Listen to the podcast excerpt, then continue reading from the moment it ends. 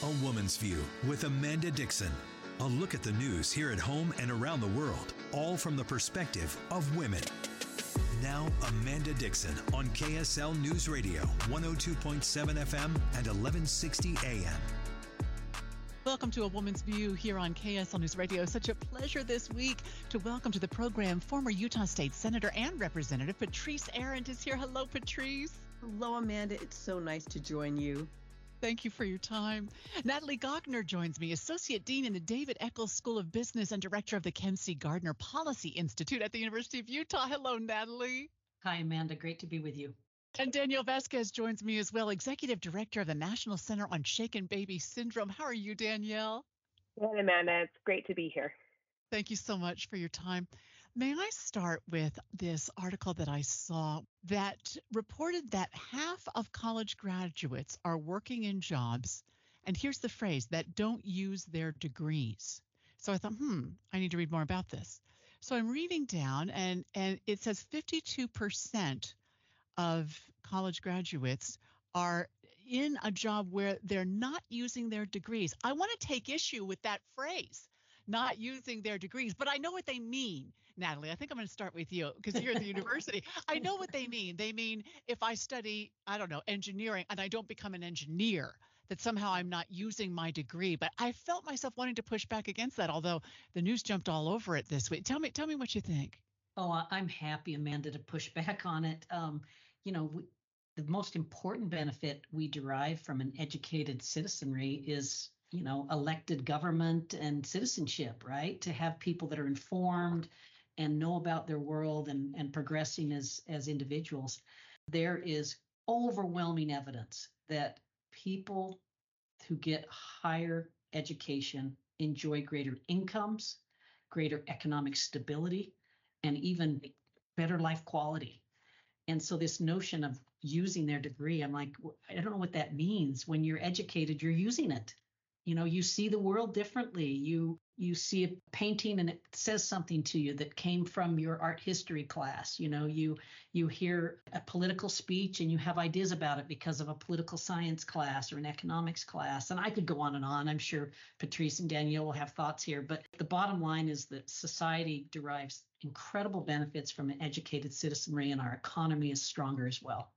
And we count on it. I don't know how, how you live in a democracy without an educated citizenry. Patrice, over to you. What what do you say? I could not agree with Natalie more. Absolutely.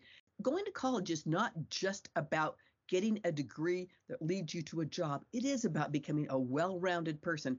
You know, I look at my son who was a humanities major and then got an advanced degree at Cambridge in religion and he's now, you know, doing data analysis and strategic planning for a major company. They sent him back to school at the university to get an MBA, to get his master's in business analytics. But one of the things this article talked about really spoke to me, and that was internships.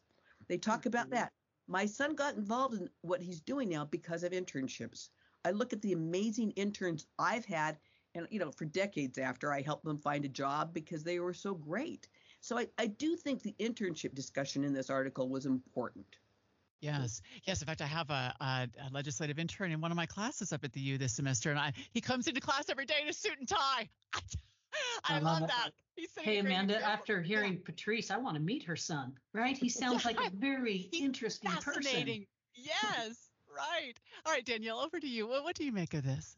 Yeah, I want add real quickly to Patrice's comment about internships. I think it's an opportunity too for people to find themselves, right? You you try something, you realize maybe this isn't quite the fit for me, or I really want to dive in deeper. And so I think the internships gives an opportunity for those young folks to really figure out what they want to do in life. And I think we're doing a disservice if we don't give them that opportunity. So they, you know, I saw one of the articles mention being pigeonholed, right? You don't want to be pigeonholed into into a job because your degree says so.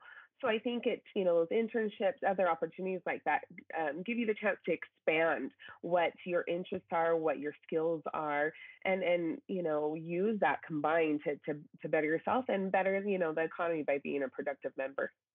Yes. The analysis in this article would we have no art history majors? Would we have no philosophy mm. majors? Would we, I mean, you think about that. Those degrees that help you learn how to think, uh, English majors, would we have none of those because they don't lead to a specific job? That to me is just not right.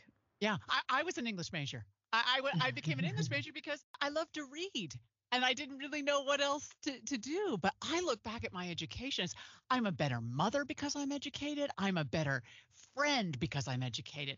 I'm certainly a better broadcaster. I mean, so when I see things going on in the world, I have context.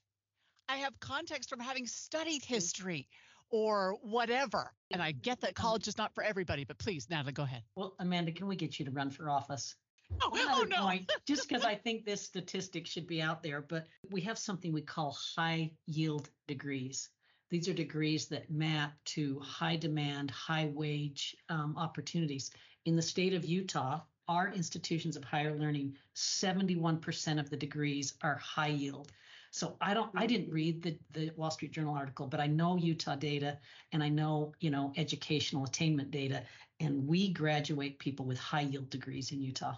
Yeah, and you know what's interesting to me too is when I see people at least in my profession in the news media, they're looking for a college degree. I'm not sure they care what it's in because they just want some to see someone who's learned about a lot of things who who can finish something extremely hard who can study and learn and move into the world with some knowledge background but i've seen them hire people not just with communication degrees but political science degrees and obviously with me english degrees and history degrees and yeah. all kinds of other degrees yeah, and Amanda, I also want to speak up for people that don't go to college or yes. to a technical college and just say that a lot of education is self-taught. I don't have any problem mm. with people who are self-taught, you know, in what they are interested in, curious yes. about, or want to uh, have a career in.